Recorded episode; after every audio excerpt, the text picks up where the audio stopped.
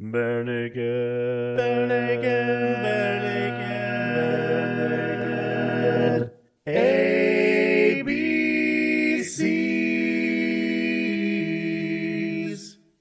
Welcome to the Barenaked ABCs, where we discuss every song from seven to Y.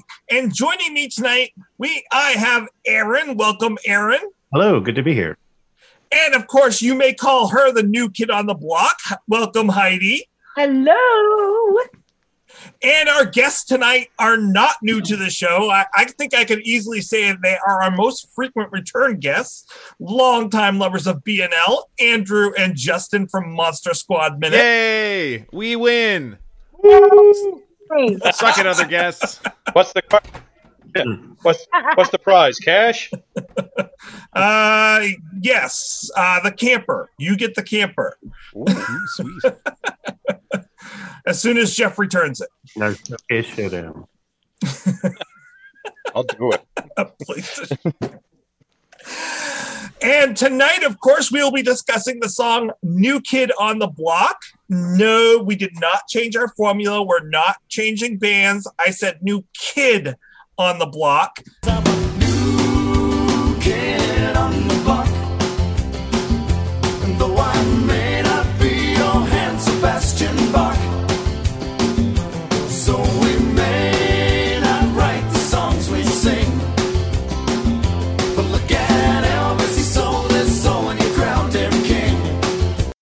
Aaron, what album is this song from?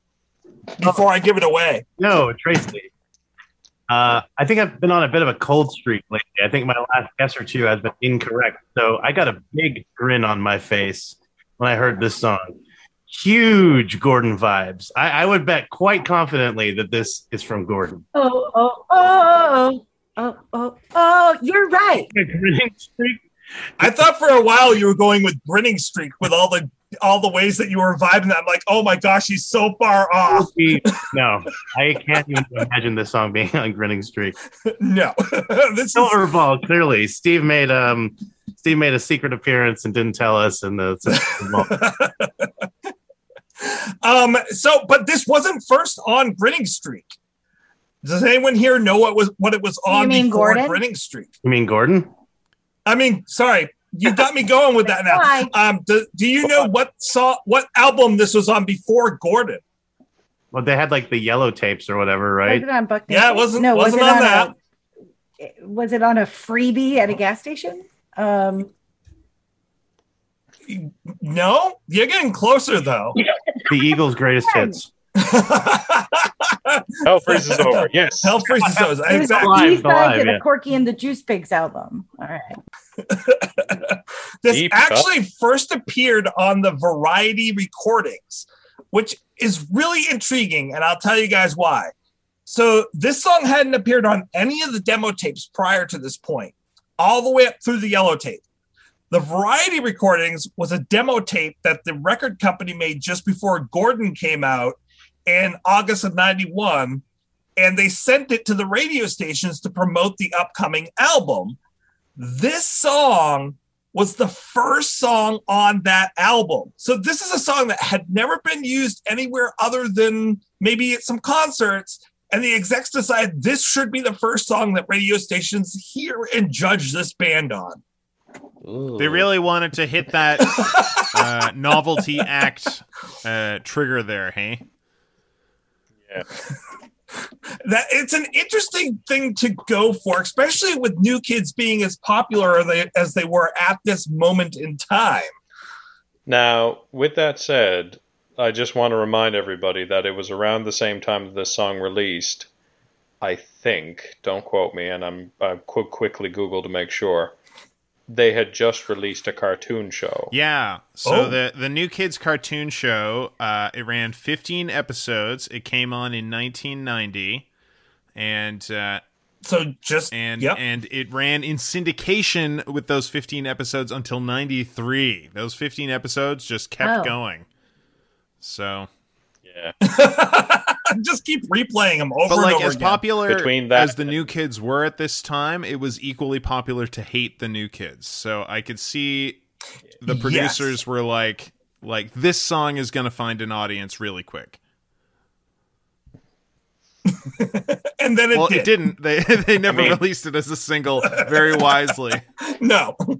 It's a fine, you know. I mean, bare, La- bare, yeah, Barenaked Ladies follow up hit "Hammered Man" uh, also kind of really hit very Yeah. good. I, one of the things I think is interesting is that BNL wrote this song at a time when they were barely older than the band them than the boy band themselves. Like the first time they reported playing this was in 1991 at the Horseshoe, and like they that puts Steve at about 20, 21 years old, and the oldest members of New Kids on the Block were only a year older, and the youngest were younger than him. Well, Tracy, to paraphrase from Robin Hood Men in Tights, unlike some other bands, we can write our own material. Oh, Super harsh, Aaron. nicely done. Well, Nice it's interesting because a lot of this a lot of this song is um sympathetic to their point of view even though it's mocking the band you Mhm. know i'm i'm Oh, 23 and they won't let me grow up is is in the lyrics so like It takes a dark turn, though, and I lose all sympathy. Um, there's a couple of facts I want to make sure we get to before we get to the discussion of the song. This song is actually a really deep dive. Not only is it on Gordon, they have only played this song three times between 1994 and 2006, and have not played it again since 2006. So you have to go all the way back to 94 before to, to really find them playing this on a rotation my guess as to the reason is that's when they lost Andy. Uh, And Andy is a important contributor to this song. okay we believe you okay. like the Ghostbusters, we're ready to believe you. Well, I mean, this is a very jazzy song, so I definitely believe that. Um, the other thing that's important about this song is that this was the first time that BNL actually appeared in a studio together, all five of them, for a recording. Because before this point, it was four pe- four of them at a time recording together. Um, and this was recorded before Gordon, so this was that this was that first time that they were all in the recording studio together. something else really weird about this song that kind of shocked me is that Barenaked Ladies didn't write this song No. alone With This a Scott was- Dibble. This was written in Concord with one of their touring guys, Scott Scott Dibble, Dibble, who, yeah. uh, yeah, and he's one of uh, it's one of two songs that they wrote with somebody on Gordon, the other being Crazy. hmm By the way, Scott Dibble, we know you don't listen. Please come on the show. Right? Um, I actually wanted to talk about Scott Dibble for a little bit. Like, I tried to reach out to him. Scott, I, I can't find Hey. him. Tracy. um, so Scott Dibble was a person that actually toured with um, BNL for their first tour around Canada. Um, he was with the Watertown Trio first, and then he signed on a label, had his first album called No Singing at the Dinner Table. Um, he was so he was during the tour of Canada, their first national tour. That's when he co-wrote this song with them. Um, and then Ed and Steve guest starred are on Dibble's second re- record, which was called One Phoebe Street. Um, and he also has done a number of other things. For example, an- the band, band that he followed up with afterwards, Hemingway Corner, um, which is still doing things. Um, the when they did their first tour with him as part of the group, he would come back out because they were touring with Jann Arden, Ooh. and he would come out and do the duet of um, the her song "Unloved" Hmm. for every single concert. Yeah. Ooh. That's fair. And by the way, I recommend people go out and listen to Hemingway Corner. Like it's really kind of cool. It's like they they describe themselves as Cosby Still Cosby Stills National Cosby? Young Oh no, Cosby? meets America Crosby. Crosby. Very Crosby. Sorry, I have increasingly important Very difference. Crosby. You, you see, Very yes. because oh, when you sing, you put the jello pudding oh, pop in your mouth. And you sing about the Oh, So America. see- America. Give us chocolate cake. So The chocolate cake. they call themselves CSNY meets America meets the Eagles singing some songs around the campfire. And I think that really describes what I was listening to Jeez, when I was listening to them last night. It, it, it really is kind of cool. So our house is in a desert with a horse with no name, and um, Do they cover Dick? trying to come up with another Eagles reference there. Keep it going. Uh, and good. they stopped at the Hotel California. over. Yeah, Yeah. Seven Bridges Yeah. Road. Something. Oh no. I was actually going to say everybody should go listen to Jann Arden too, but all right. Yeah. Classic Canadian act. Mhm. So the other group that I want to make sure we cover a little bit, and Heidi, you could you could talk a little bit more about this probably than I could, and and get it much more correct. Is New Kids on the Block? Well, um, it, it's a conceit in this song where they're t- talking about the band but not talking about the band. See, the thing about new kids is this. So I was the oldest of four kids, and my sister is three years younger than me. So she was obsessed with new kids. By that point, I had moved on to Harry Connick Jr. I was in a swing band phase, and like I was like, so I was. I, I was Congratulations! in 74 so i was already in high school like by new kids time so it was it like i went to see him because my best friend got tickets and i was like sure i'll go see him and plus Boyz II Men. And so so i do have the shirt but my sister was obsessed. So if i had to hear please don't go girl one more time come out of the cassette tape i was gonna freaking take that cassette tape and do an office session an office photocopy session with it um i i mean they were i preferred weird al's um version of, of the, i preferred the white stuff over the right stuff um course. but i i thought i did think that um oh who was the cutie patootie um that's how old i am who was the cutie patootie he's still really cute the blonde Joey McIntyre. Joey McIntyre. He was kind of he was he was the only one that I was like, oh, he's kind of cute. But the rest, I, I was just like, I was so over the boy band thing because it was the it was the first real boy band post the Beatles, the Stones, which I wouldn't call them boy bands, but you know what I'm saying? Like, I don't remember having boy bands in the 80s or 90s. Well, Duran Oh. Duran, but I mean, So the guy who created these guys, Maurice Starr, actually created New Edition. Oh, I forgot about New Edition and Menudo. Yeah, I totally forgot about Menudo. And then New Edition got rid of him. and musical youth. and musical youth, yes. Oh, I forgot about New Edition. Yeah, that was Bobby Brown. Um, and so uh, yeah, that's true. But it wasn't it wasn't my thing. I was a dorky high school band geek. Like it was I was into again, Harry Connick was just coming out and he was young and he was hot and he could sing and he could play and I became obsessed with him and then I went down a rabbit hole of 1940s swing music for a while. Honey. Listen, we just met that you're reading my list here.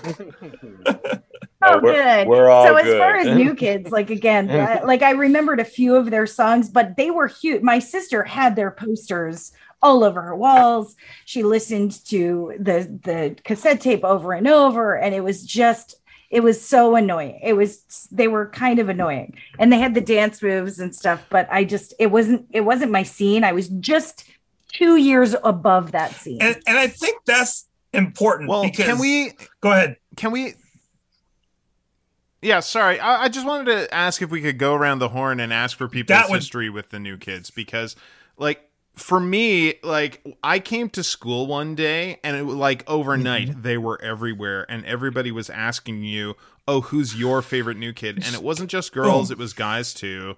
And and it suddenly happened and it completely passed me by. And i'm, I'm not trying to be a cool guy about that and, and be like i hated the new kids. I just it was something that completely missed me entirely. Um so like be honest everybody. Did who who here liked the new kids? I'm not gonna make fun.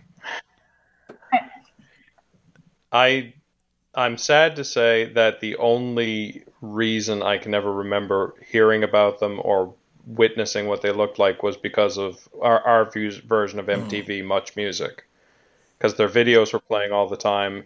Step by Step had a cute little beat to it, and the and the unfortunate earworm that it is, and the Mhm. older brother, Joey's Uh, older brother, were they siblings? Jordan and John were siblings. the one with the Jordan- auburn Danny. hair. No, Jordan had good hair. No, You're right. Danny was Jordan. no, Dan- no, yeah. Danny was the buff one. Anyway, Donnie. Donnie. Donnie. Well, no, there is a Donnie Wahlberg. Danny too. Danny Wood. Oh, well, there you go. and he's tan and ripped. No, come on. Anyway, um, no, I remember seeing him a bunch with the shoulder pads and the jacket and the dancing, and it was all fine. Uh, but honestly, I'm I'm with Andrew. It's not that it wasn't in my wheelhouse. I mean, it existed and I knew it was there. But like him, like all of my friends' younger sisters, I was the third child in our household. I was the baby. So when this came along, I was Andrew's age too. So I was about somewhere in between too old for this and also definitely not the right demographic. Yeah. So And have that's it. I saw Well, the they music were and I was out like, the- whatever. Have you listened to them lately? Like, like, like what you were saying is true. That like I remembered, I was thinking back, getting ready for this episode, thinking like, oh, all those so- songs had a really good kick, uh, uh, hook to them, though, right? Step by step and hanging tough. That's what was great about them. Right? Like that's amazing. And then I went back and listened to them all, and they all sound like mini pops. Like it- it's it's just the guys singing and maybe one Yeah. synth. Like there's no there's no mm-hmm. wall of sound. There's no I don't know, maybe it's just the way music has evolved that there's a lot more happening in songs now, but it's very thin If you at that songs. time i mean Mm-hmm. i spent every i i went to a big i went to manchester central high school in manchester new hampshire and my best friend lived right across the street and we would go home and watch mtv every day at noon during lunch and it was all hair bands so i was totally when i wasn't listening to harry connick jr it was all hair bands all the time like i would go and so that same time period we had Whitesnake and we had Bon Jovi and we had you know Guns N' Roses and like you name the white band there was White Snake and White Lion and White and, like there were lions and tigers and bears and that There was a lot of white guys. sound Yeah. there and musicians and freaking bang and like drummers and stuff New Kids was but like if you listen like not that if you listen to the pop pop at that time, pop pop at that time was very simplistic. I mean, you think about Cyndi Lauper, you think about Madonna, you think about I mean, there it's basically person with synth and, and fake drums in the background. And and if you go back and listen, I was mentioning before New Edition, um, which Maurice Starr also created. There, you listen to New Edition, then you listen to to New Kids on the Block, and there is literally no difference between the two or any of the sounds of those bands. which is why I think when Boyz II Men and those that next like they were something so special and so different and their Yeah. harmonies were magic because they were quality musicians but this is when they started then figuring out the formula of the boy band and that's why in the 90s the late 90s we ended up with NSYNC and 98 degrees and Backstreet Boys and you name it um, Right. because they figured out the formula built they off built off from the Backstreet Boys and New Edition but um, but this was the original Have we- Yeah. formula. Like, Yeah. it- Does no one have love Oh. for Color Me Badd? Color Me Badd. Let's just take a minute here. and And what's interesting about this is everybody and and this song does it too. Like everybody hated this band because it was a it was a put together band. Like Yes. a, a producer went out and put them together just 2 years before these guys hit big. Milli Vanilli was crucified for being a fake put together band. Oh my god, I still have that cassette tape. I still have the mill. It's a great tape. It was. well, and these and these guys were crucified as well for the almost the same exact reason. So Right. at one when they just after New Kids hit it big, one of the people's that one of the people that were in the studio with them during that second recording, the second record, said these guys aren't singing their real stuff. They're doing uh, they're doing all this lip syncing on stage just after Milli Vanilli got caught. There was a huge scandal. New Kids came out and and actually flew back. They were in Australia, flew back to America, and got on one of the talk shows and said, "No, we we do our singing on stage. Yes, we use a background tape, but that's for our background vocals and the background sounds. But we we do everything else live, um, meaning dancing and lead vocals, guys. Um, but I think it was too late at that point. I, I, because again, then you Yeah. had hair bands moving into grunge, and I was in college Yep. throughout grunge, and that like so that just took over. So no more new kids like that. I don't think they ever really recovered from that, except for the nostalgia factor, No. which then spurred the reunion tours. But But what's fascinating is that really grunge was its own thing, and then grunge was much more about the hair bands. When you look at how music progressed, grunge now feels more like it stopped and then new kids just took over and it's been new kids ever since. Because you know we hated new kids because they were manufactured. We hated them because they weren't singing the songs on stage. We hated them because they weren't writing their own songs. And then by the late 90s like five years after these guys uh, spice girls were doing it britney spears was doing it and nobody cared. Like that's what you do at that point. And Right. and we're fine with it. Like as late capitalism takes hold and we're like well it doesn't really matter why they're there. They're just trying to make money. Of course they've got a perfume. Of course they're they're pushing these shoes. Of course they don't sing on stage. They're dancing. Like we don't care about that stuff anymore even though that stuff was death at the time that new kids was coming out. Yeah, Now I'm sad. you should be and I thought that's what grunge was supposed to do. Hey, Aaron, we never just- asked you. Did did you encounter New Kids on the Block in the crib? No, I was going to say that I hated them with a fiery passion, but that's not accurate. They really weren't on my radar too much. I was peripherally aware of them. I had heard a few of their songs in passing. Um, my my real ire is is reserved for Hanson because I had a young sister, and that was perfect. Dude, I've heard new Hanson stuff is pretty Uh, look, good. look, though. look, look! Nothing Mm. against Hanson. We know you listen, Ooh. boys. Come on the show. uh, and, and you know, I will You listen here. They played their Yeah, own they're instruments. and they wrote their own music, I believe. So like, uh, so like, no respect to them for that. But I just uh, I heard MMMBop about five million times in this. they wrote the songs oh, their songs were garbage, but still, they wrote them. So it was. Uh, and they were this big. It's You like- could have put them all in your pocket. They were so cute. it was like water torture for my ears. You know, it was the same thing over and over and over again. That that that was the real fire. But no, I've never been into. But I, I don't really, you know, when I was in my younger and more wild years, I, I, I hated music more. I hated boy bands and like um, modern pop country and stuff like that. These days, I just, you know, I just, I just don't like things, you know. So I'm not really, I'm not really like, you know, super passionate about. Oh man, how dare someone listen to that? Like you like what you like, so it's it is what it is. But I've never been really into boy bands. Um, not my thing. But you know, but more power to those that do write their own songs. And same goes for like the the pop princesses and stuff.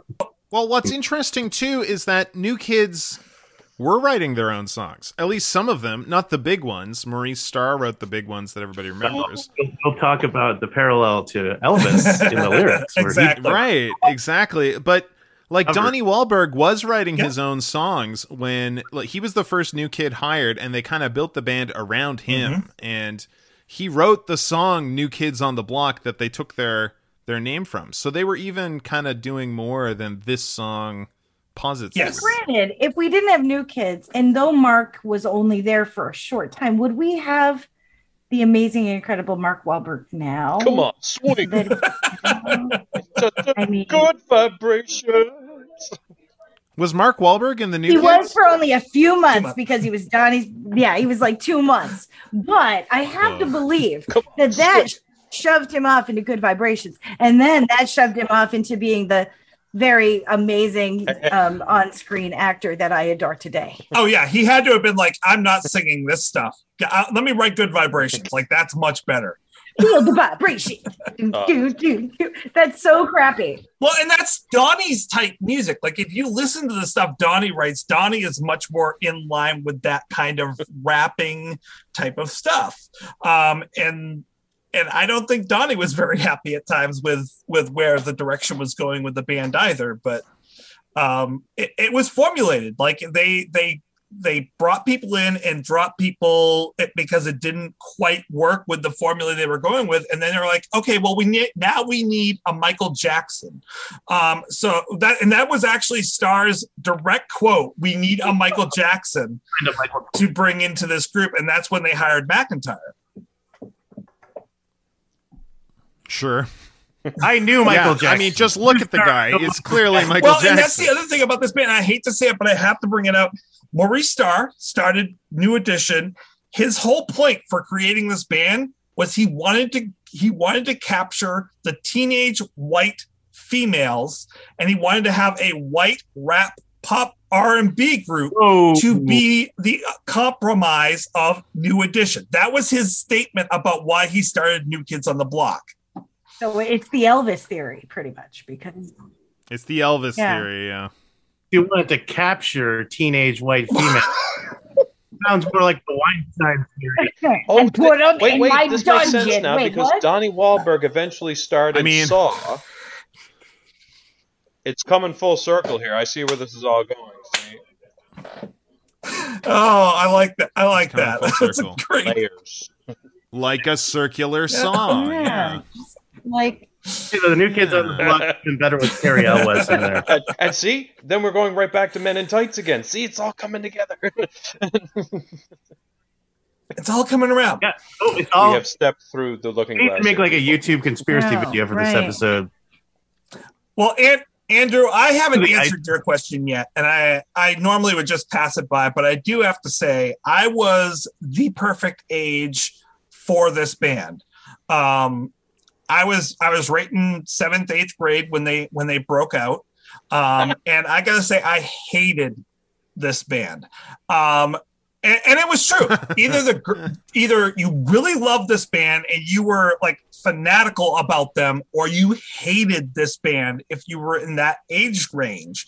And all the girls in my grade were very much like, "Oh my god, I got it, I got it," and, and like that's all they would talk about at recess.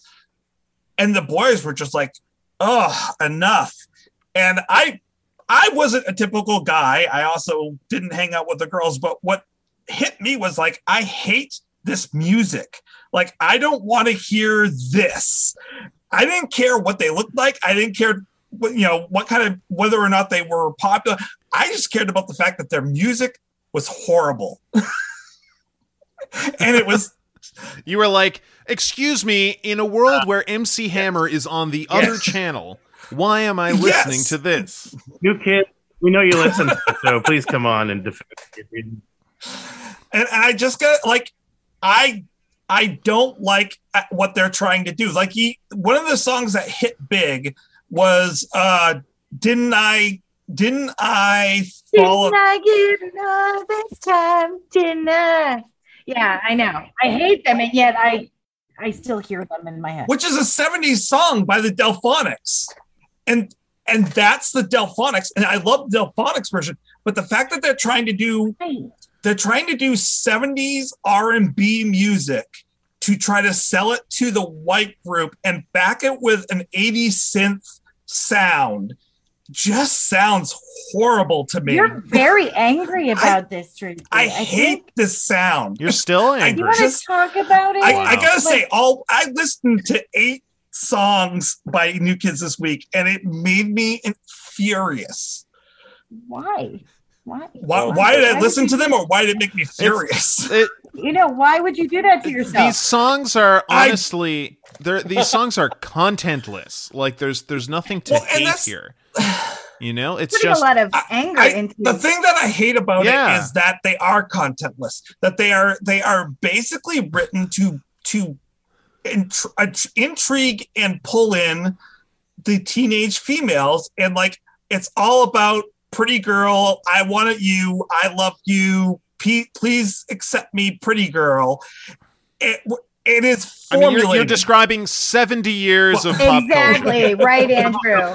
but it's done badly. couple of observations. One, it occurs to me this is the musical equivalent of cotton candy. Thank you. Yes. No. No. No. No. No. Candy corn. Oh, Candy And- corn. oh. But we've had bubblegum pop for years. Like.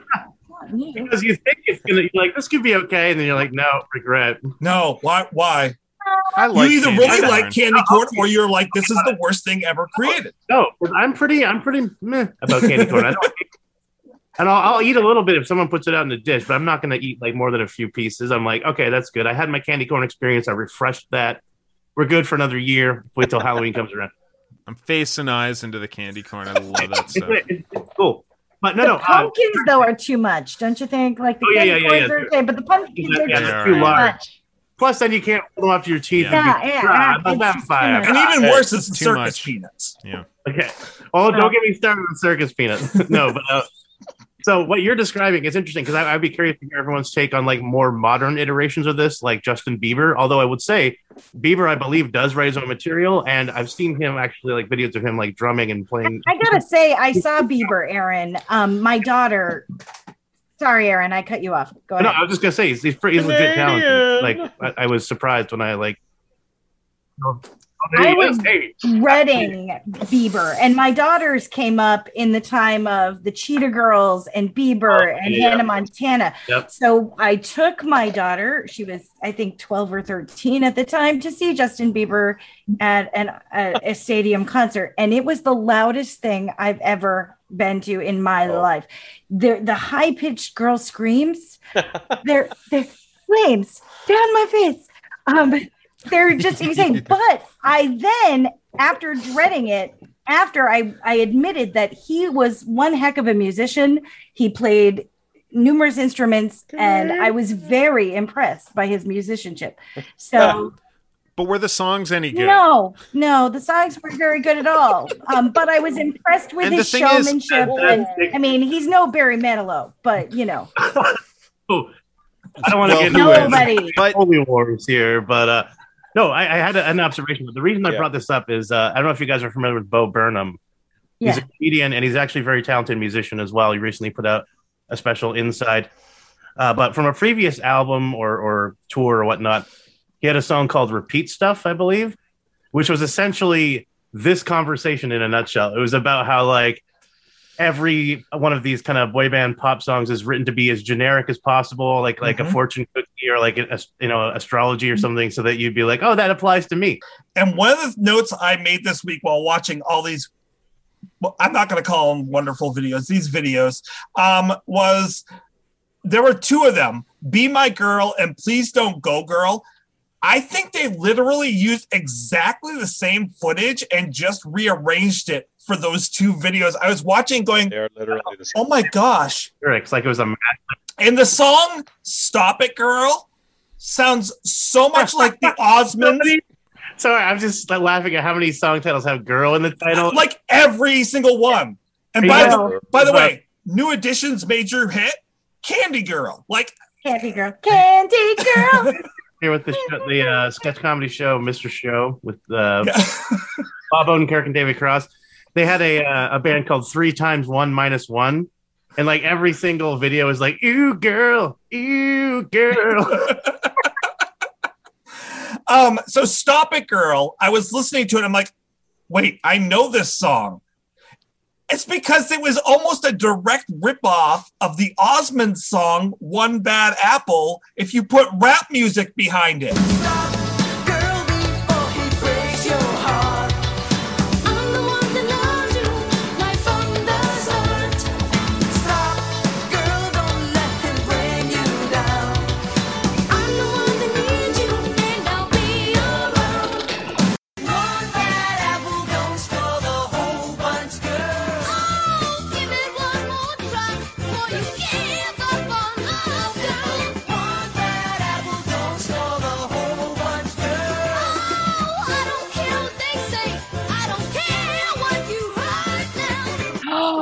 And I'm like, oh my God, how did they not get sued for sounding so similar to all this other stuff, all these other boy bands? Probably because the Osmonds were like at odds at the time or something.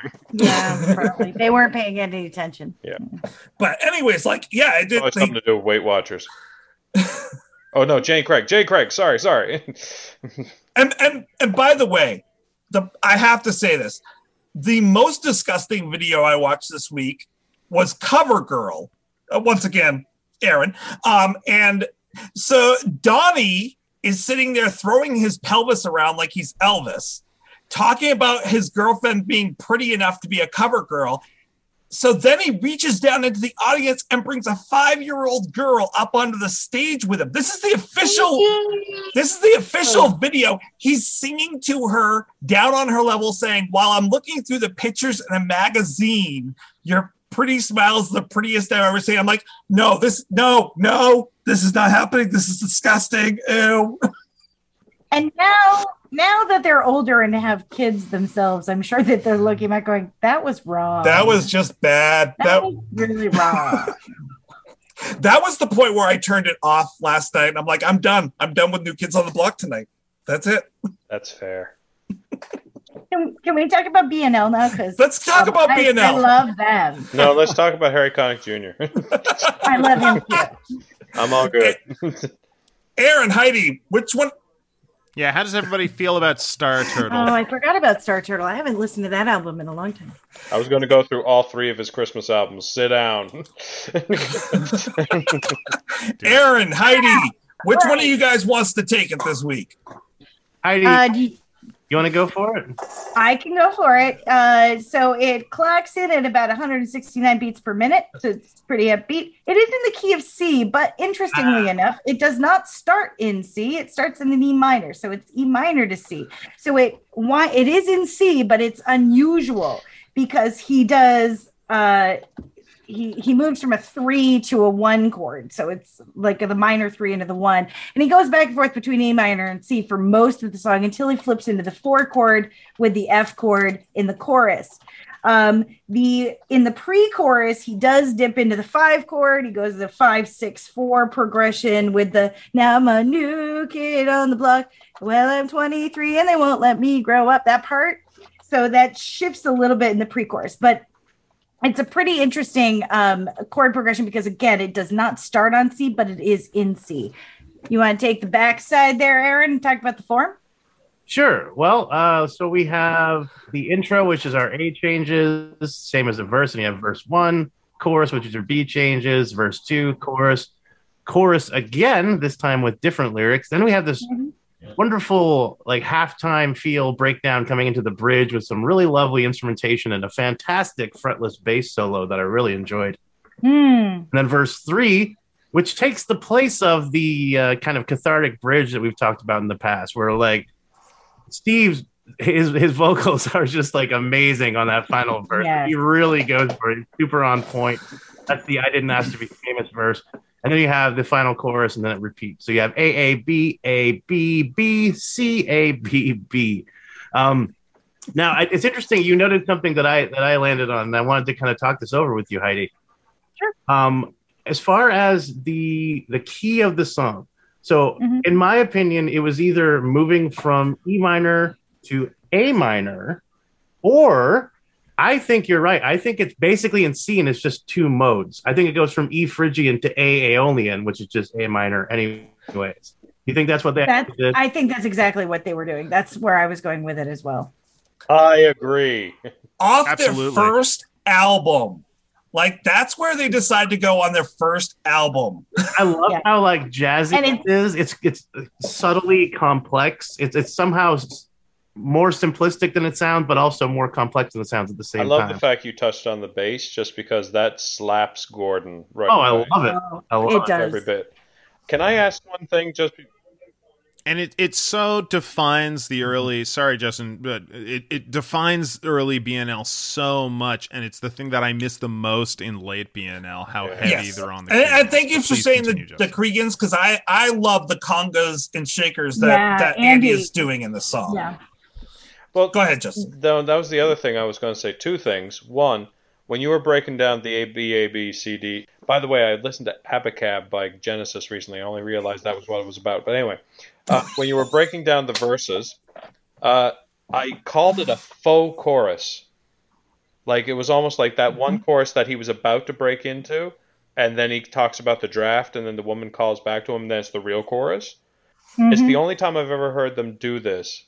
This whole idea, like it was, this was technically the chorus, but it was another verse because it was only Steve singing, and I wanted to call They out to do that. have some other examples of pre-choruses. Okay, um, but in this uh, case, it was like a my folk, brain, it was like a faux chorus. It was like he was going into the chorus, Yeah. but it wasn't the chorus. And the reason was because the auto-tuned backers weren't there. And I wanted to ask everybody about this. I don't know if this is the time to ask it or not, but were the friggin' choruses auto-tuned? Because the boys, and I wondered if they were making fun of the New Kids on the Block when they did it. Because every time the chorus comes in and all the boys come in, it sounds artificial and it's the only time in the whole song it sounds artificially done. And I need hmm. somebody else to back me up on this because I hmm. think I'm nuts. I have to listen to it again, but you you very well may be right. and I wondered if it was like them actually poking fun at the boys and and the the kids on the block, or if it was just something they did in studio or what. But every time it was the real chorus, like the new kids, and they were all singing together, it was the chorus, and they were all singing. But the only t- and there was this faux chorus in the middle, and I'm not trying to harp on it, but it's bugging me. I don't know what else to say. It's just like it's there. It's it's a large S in the room that I need to touch on. She's such a new kid on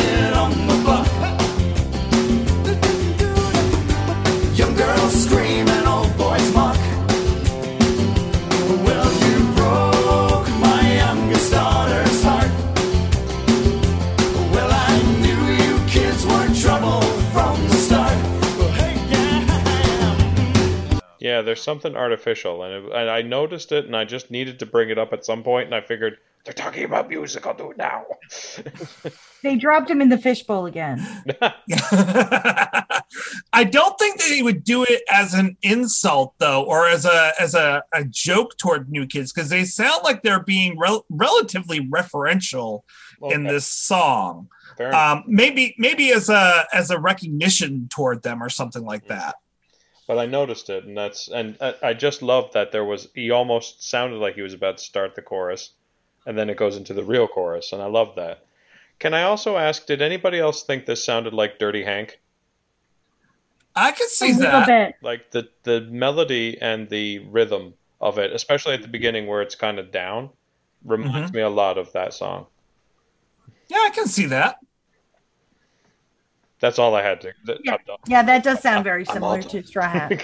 Can I just say, like, before we get deep into the lyrics, too, as we're getting into it, ju- just in the context of Gordon is really interesting because, you know, this is, by my count, and, and I may be wrong, this is one of three songs on Gordon named after another artist. It's one of five songs directly about the music industry, and it's at least one of six that directly or indirectly references another artist in the music industry. Oh, And it's good. right? And and you don't realize it when you're thinking No, about it, but, but uh, like Yoko Ono Anne and Murray, Brian Wilson. Brian Wilson. Um, I had the same Brian- note. I said, Yeah. "Wow!" On one album, they defend Yoko Ono, they slam Elvis, they defend the New Kids on the Block and Lindsey Buckingham, and they talk about being depressed like Brian Wilson, and then slam Halifax. Like that. That is a gutsy way to go out. they protect Anne Anne Murray's like amazingness. Well, that's later. well, that, that's a, that's the next album. oh, that's the next album. That's right. But I was thinking you got to include Anne Murray. But it's interesting That's because right. like that's on maybe. like you know bare naked ladies came out of just a couple of music dorks like even the name came out of them pretending to be music journalists and listing a bunch of ridiculous names so it's interesting that their first big wide album that's going out has mm-hmm. 3 songs at least that are almost entirely Yeah. about another act Wow. No, that's a really good point. yeah Wow, my brain just exploded a little bit. It's gonna ooze out my ear. I'm not gonna be. able It's to weird, teach right? Tomorrow, it's gonna Yeah. be really weird. apologize to your class for me or you could just talk yeah, about this yeah. song I'll they'll just love it just this just play it over and over again. Just uh, over and over. yeah. Remember the '90s? kids love the new kids no So, Aaron, I want to go back to what you were saying about Steven's voice in this. It is its own character, and I, the fact that he's going like really super deep, really super high, and he's straining, he's relaxing. I mean, it adds complexity, but it also he's very earnest in this song, and I think that's mm. what makes me love it as much as I do. Yeah, I mean, especially that last verse where he really just kind of like drops the veneer and just kind of goes for it. It's I, we'll, we'll kind of this crosses over into a discussion of the lyrics, but like you know, I, I feel like the first couple of verses are kind of him trying to be relatable. The, the narrator, I should say, not not Steven, but you know, whoever the narrator of the song would be, the boy band. Uh, this, we'll, we'll say Donnie. We'll say, we'll say it's Donnie Wahlberg. Um, why not? Uh, It could yeah. be any of them because they all had curls. so uh but yeah like Joey Mark, Mark Mark's brother uh is uh, is singing and trying to um trying to be like hey yeah you know like uh it, this is harder than it looks you know like i'm and, and to an extent and this is why i say like i think to a certain extent like they you they kind of win you over em- empathetically speaking early on in the song it's like yeah you know like somebody mentioned michael jackson you know like i, I wouldn't compare the new kids to michael on any level but like but like as an example, Michael Jackson. Say what you will about the man, he was robbed of his childhood, Yeah. and, and basically very similar to to Mozart, actually, where his parents had him go on tour and perform for people from like the age of five or whatever. Um, so, you know, but to a certain extent, that you do see that happening here, where they're not able to. They feel like they're they're kind of stuck in this kind of teenage persona that they're playing, and they can't they almost like Peter Pan, they can't grow up. You know what I mean? Or whatever. Like they're not being allowed to to Right. mature. Yeah, and it's interesting because with Michael, like because he had to grow up so fast and was denied that, it kind of seemed to have stunted his growth later, uh, at least emotionally. But where what this song is positing is that these are fully grown people who are not being allowed to be people. It's not that they didn't have a childhood, they did, and now they want to leave it behind and they're not allowed to do that because they are tween girl fodder and that's where they're going to stay as kids. It's even in the name they're kids. You're not allowed to grow up. Well, and it was You like I mean? you think back to the Beatlemania or you know the crazed Elvis fans and things like that. But this that was not in the age of MTV. That was not in the age of music video. So girls had access to them 24/7. You could turn on the TV and there there they were. Um and so you felt like you owned a piece of them. Not me personally but i think in some ways and then you bought the lunchbox and you had my sister had all of the pins and the jacket that had new kids on the back and you know all of those things. And so you you really and for some it really blurred the lines i think uh, for some especially prepubescent early young teenage girls. Like they really again thought that they they earned a part of the band, if you will. Kind of like when people would rip off Elvis's clothes or, you know, uh, uh, uh, part of um, of the Beatles stuff. But I think that that was that's the issue too. Is it's they had them so there they didn't have a choice like they got into this they wanted to have fun they wanted to have a band they wanted to you know but then when it became like holy crap like I my best friend played okay so my best friend um and I grew up in Salvation Army um um church. And she worked at Camp Sebago which is the Salvation Army summer camp up in Sebago Lake in Maine. They were doing new kids were doing this was 91 they were doing a show in Portland and they needed a um a, a backup kids chorus to sing for this one's for the children. Remember that song and so they had hired, well, they had not hired, but they invited these camp counselors from Camp Sebago to go do the show. So Laura May, my best friend since we were 12, she went to do that show. And they, like she said, it was just insane. The security was insane. You couldn't even get near them. They threw them in a green room and then they ran out of time, could not do the thing. But she had picked up like a rose or something that was supposed to be for Donnie or one of them. And but she said it was it like who would want to live like that because you you lose now granted that's the price right the price of success is is to have total access but do you really expect to lose that but I think it's interesting. Like, so Steve actually like realized this before they even hit it big. Like, he's he's sitting here and reflecting on Yeah. what it must be like for this band that has become big. That's actually right at their age, and he, you know, for him to be going. They're a boy band, but they're stuck in in being late teens. They can't grow up that's never going to happen to us. We're not a boy band. We're we're at, we came in and started at the right time where we're adults and we can we can grow from there. And like not only are they the same age, but he can put himself into that other place. None of the new kids were even 23 when he wrote this song, but he's got this he's got this line about, you know, what it must be like now that they're 23 and you know, the fact that the the person at the the draft place says you've ruined my daughter's you broke my daughter's heart like and is putting himself into that place of like hey that what that must be like Well, remember, um, Yeah, and it's interesting. It, it's their first album, and he's thinking about the dark side of fame and being washed up. Like Yeah, no, King of it's Bedside Box set. Manor, or not Box King of set. Bedside Manor, box well set. camp is bedside manor box is set being washed up. Yeah. It's it's like like lay off, man. Just enjoy. I don't think Steve could Come ever on, enjoy Steve. the ride.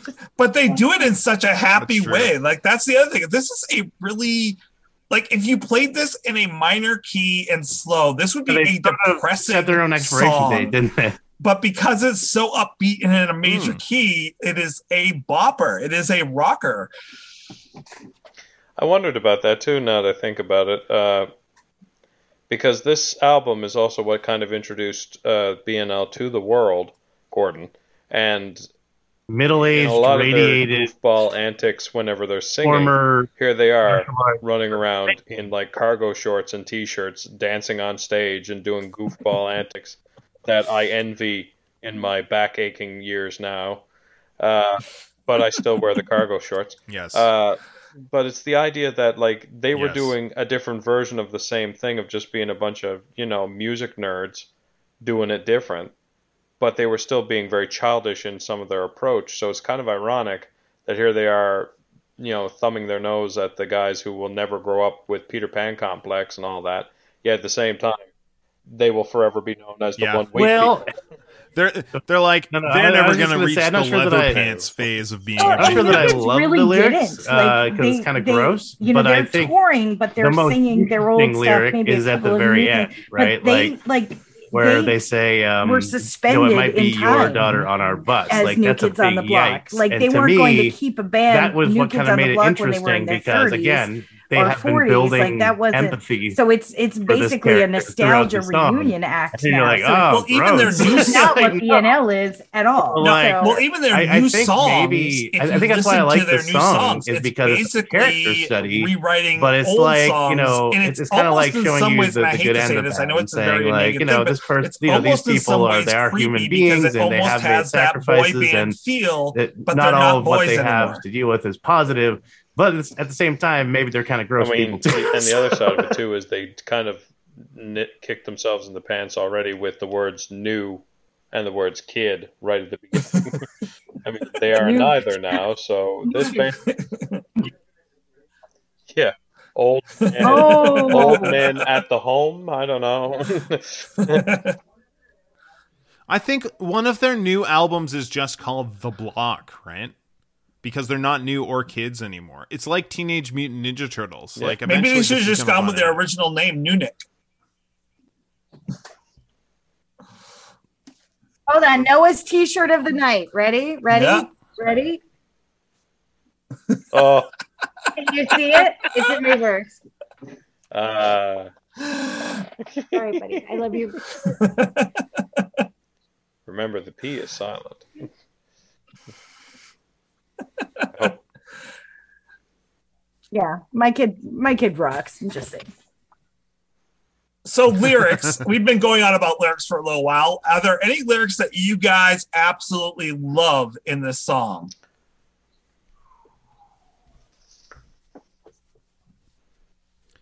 Um, go for it.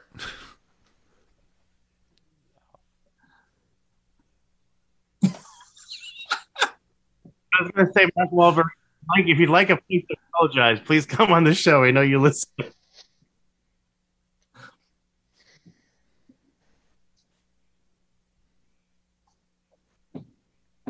I'm sure he'd love to go over that part. and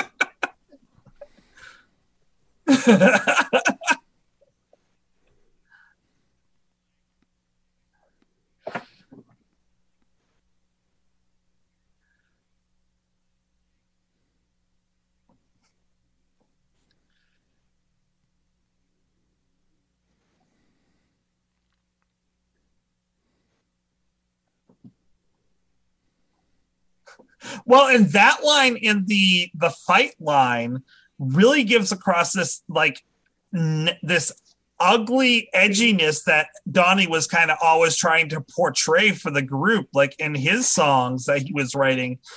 And I think that it, it does give it that like, oh, we're we're this pop happy kind of popcorny kind of band, but yeah, there's an undercurrent. It's interesting because both the- the things you're talking about are elements of toxic Mhm. masculinity, right? Like this kind of using women as though they're objects, and also violence. And particularly, both Mark and Donnie Wahlberg have early, really horrific v- bouts of violence. Donnie Wahlberg almost got 20 years in prison for an arson charge when he lit a hotel carpet on fire. And Mark Wahlberg, of course, committed a hate crime. He beat a man uh, until he was blind in one eye because Right. he was Asian. So, you know, both of these guys had, you know, whatever they made of their lives after, and maybe they're very sorry. well, they've I never come know. out and apologized for Um, either like- either like- thing. Well, there you go. So th- there's there is a dark aspect of this where they're they're coating these guys in a very candy crust coating that they're f- perfectly willing to take advantage Mark Wahlberg of Mark Wahlberg did apologize. daughter. Mark Wahlberg did apologize. Mark Who Did did? he? Mark Did he? Okay. Mark Wahlberg. Do it live. He said that he was deeply sorry and had worked. Come on the show and tell us about it, Mark. So when when about in good vibrations. uh, Yeah, Oh no. Thank you for clearing Um, that I, up. I really like so yeah, he was.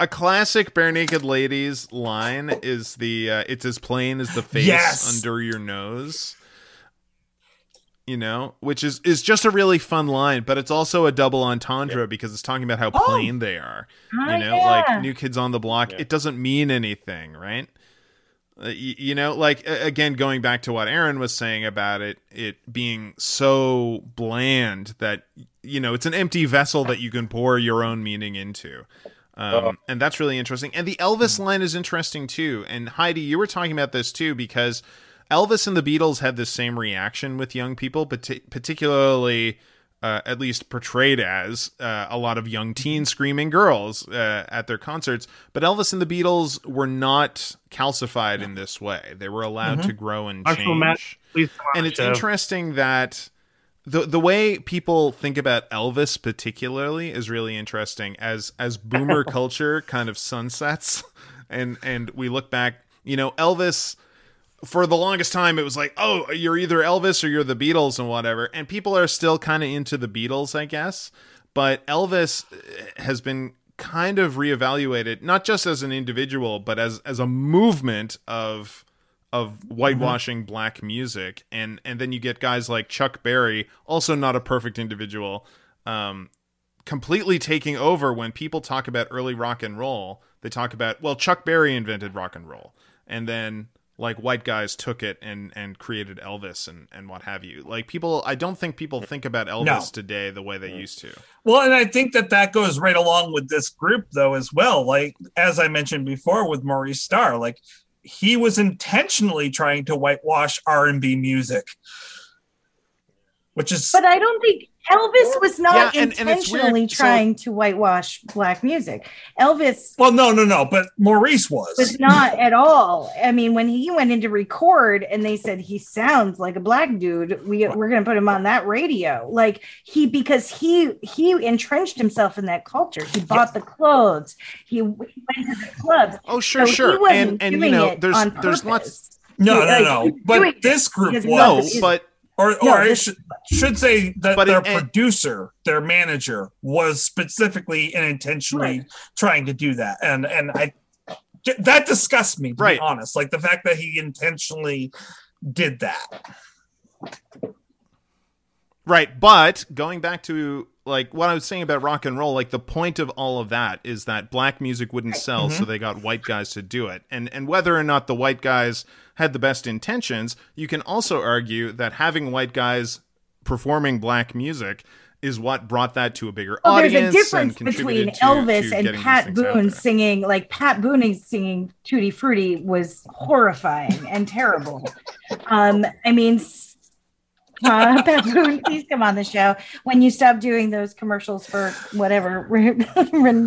um, but yeah, I mean, there was some horrifyingly bad whitewashed music because exactly, Andrew, they were trying to get, you know, they were trying to get it on the radio, and they figured, well, I mean, they were they were crashing Hi- Elvis's records because it was inappropriate for public consumption. Like because he was too he Right, right. sounded black and he sounded like something you didn't want your daughters to listen to. So I and I and so there was a lot of that intentional going on in the 1950s but this was this was created this became a machine of creation in the 80s late 80s and early 90s Mhm. that i mean they found the formula yeah. I want to go back to something you said, Andrew, real Well, to, quick. to that face, the face and nose it. line is once again BNL flipping a typical normal thing. We normally would say the face, the nose on your face, like it's as plain as the nose on your face. They flipped that line. It's as plain as the n- face under your nose. So they're like, okay, well, Yes. play play around with that a little bit. Yeah, I, I don't know if there's a point to doing that other than it being fun. I'm I'm not sure it really says anything otherwise, but it is it is an interesting line that they did that. Heidi, we didn't hear your favorite line. i'm thinking that that is like where you you can see my name like their Oh. name is in lights and the girls are lifted their faces up so it's almost like The they're face like under. How was that so i'm wondering if it has like they're Huh? looking because their name is big and gonna in lights magazines. so maybe it has something to do with that like the Hmm. face under your nose when you're Mm. reading all the magazines, the teen gossip mags. oh that could be or it I too could, I yeah could just Or- say it's a funny line and the guys are just really funny. I think it was just a funny funny line. Sometimes it's sarcastic. sometimes water is Yeah. just water heidi Justin, do you have a favorite line The from Elvis this? one's a big one uh, because Hmm. of just what it means. But hang on now, I had it here. I had to actually go look because uh, they. Re- oh, my yeah, the line where it actually says he sold his soul and you crowned him king and all that. I mean, I I did a paper way back when about Elvis and the Beatles and how they were screwed, and uh, it was more his movie career that really skyrocketed him him on, on top of his music. But anyway, because then you also got to see how pretty he was. Um, oh yeah Could that also be a reference because he he sang Yeah, that's uh, right. spiritual music Yeah, before no, but he that, did rock? that's what Yeah. like he Did he was not? in choirs and gospel music was his bag, and then they got him shaking his hips, and then everything went downhill from there. Well, and that's the reason why Ed Sullivan like basically crowned him for the Yeah. American public when he sang a gospel song Yeah. on Ed Sullivan. And if Ed Sullivan said he was a good boy, then the American Yeah. white middle you know class would say, "Oh, Elvis is a good boy. he won't make, Make his records fifteen like surfer movies. um, but Right. anyway, but the the thing that I love the most about this song is, and I don't, and again, I don't know if I'm reading too much into it because it could be that they're making fun of how easy it is to make a rhyming song for a bunch of little pop boys to sing or not. But the fact that the best thing that they could think of to rhyme New Kids on the Block with is Johann Sebastian Bach. And you're sitting there kind of just going, Really? Like, that's what you picked? Yeah. All right, I mean that's fine, but the fact, yeah, okay, we all know guys, you were band geeks. fine. Thanks, guys. You know, I know, right? just to make sure you luddites know who who music is made by, we'll throw out a big one, eh? so I laugh at that a bunch because it's both them poking fun at the audience for eating up like the new kids stuff, but at the same time. They're also making fun of the fact that it's basically like rhyming baby with baby in the same damn song. you know? So I laughed at that a lot every time, and the fact they repeat the fact that, and I also had a lot of fun with them trying to sing the lyrics in the background of the last chorus. That's so yeah, we haven't gotten to that yet. Yeah. Did ever? So how many references Oh, did you guys catch? Step one, really be good. Yeah. Um,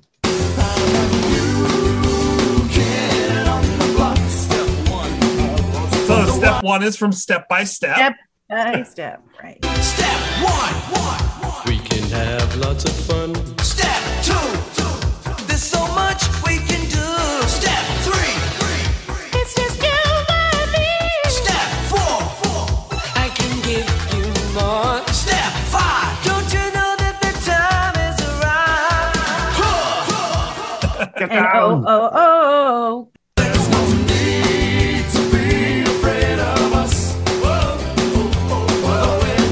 Right Stuff. Yep.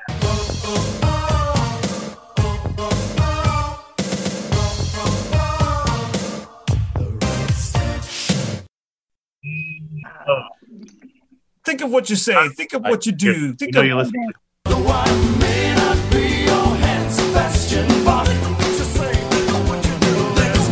I, I think Justin. Justin, did you get oh, that line? I don't know. Oh, that one came from Games.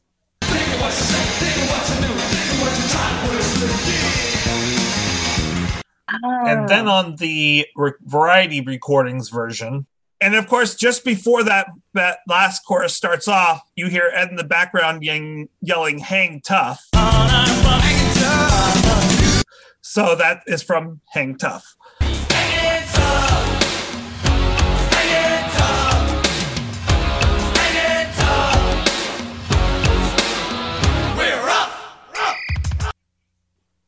there is one more reference at the end of the song i don't know though and i even i even went to some of the people who love new kids on the block and asked them and they couldn't quite but i get the feeling they're doing something which is after the oos or the relatively close ones that they do at right afterwards he does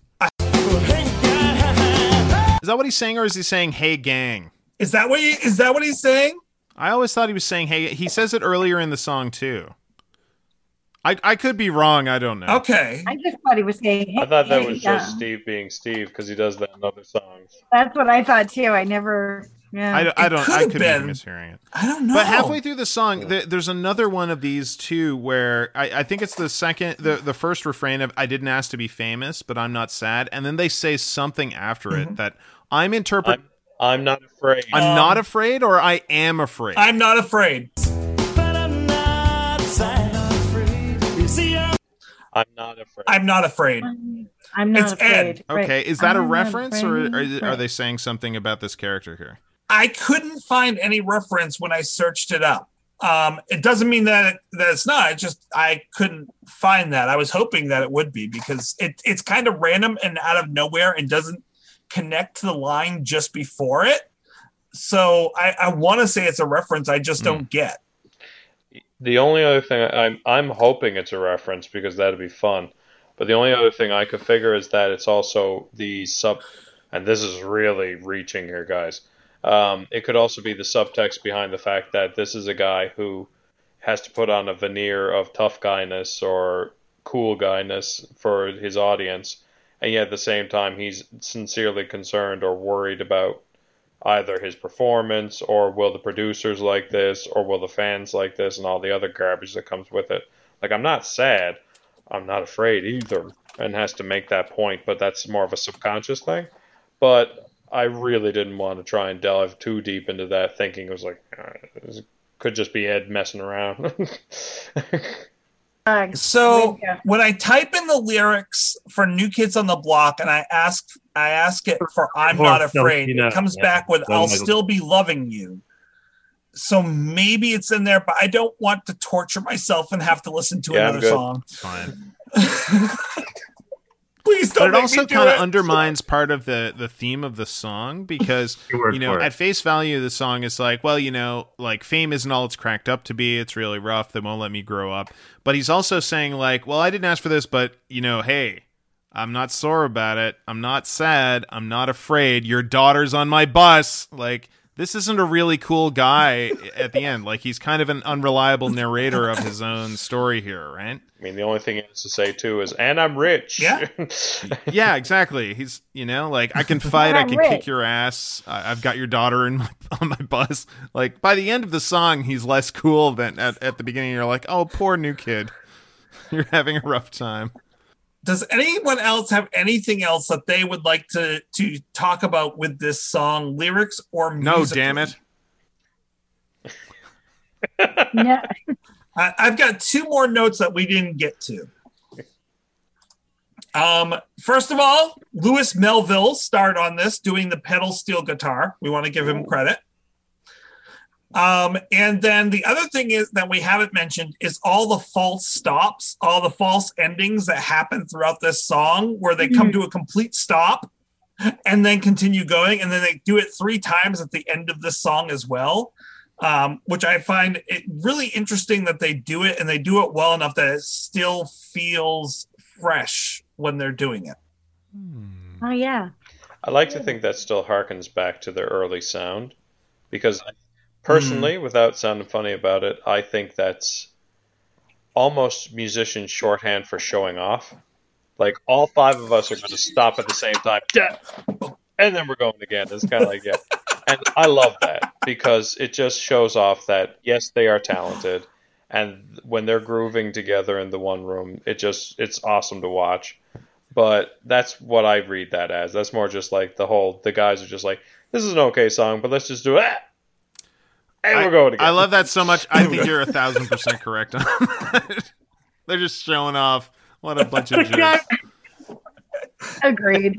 And I still love it. I love I love Yeah. hearing it. And I mean, again, with the with the Gordon album, they do that a lot. Like uh, there are some times that they're between what Heidi and Aaron were talking about with their choices of uh, pitch and everything else, like just where they start and everything is kind of like just even trying to figure it out, like that one chord from Hard Day's Night. Like, what is it?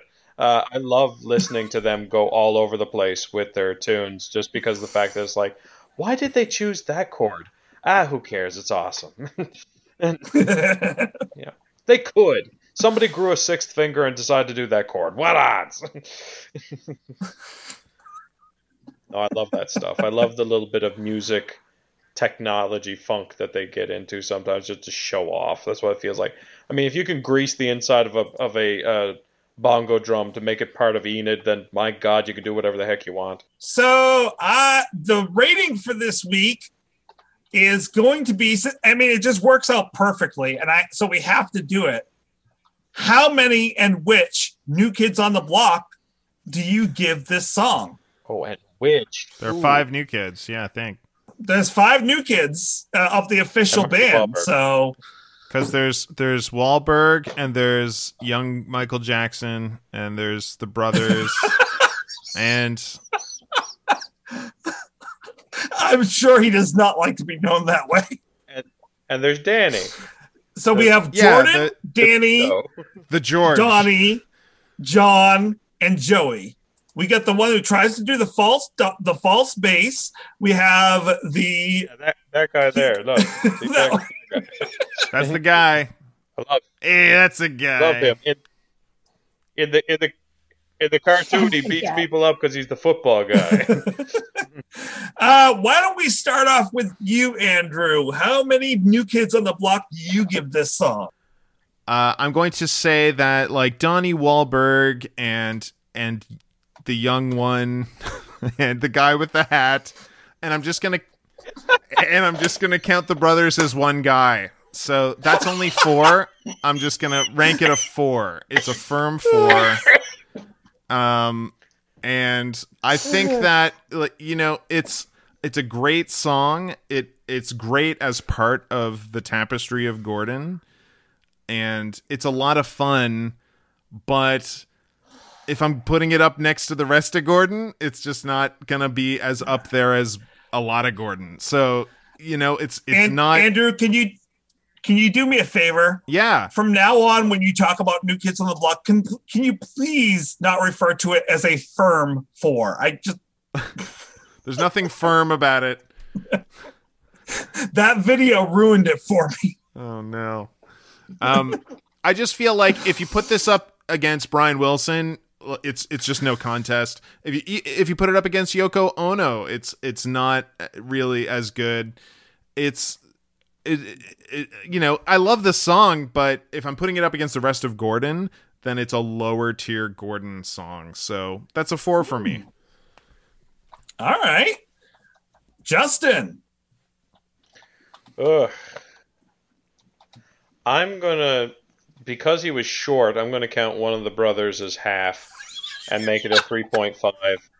Uh, so I'll give it to his other brother with the greasy hair, Jordan, ja- Janet. What is it? You know, help me out here, Hyde. Jessamine.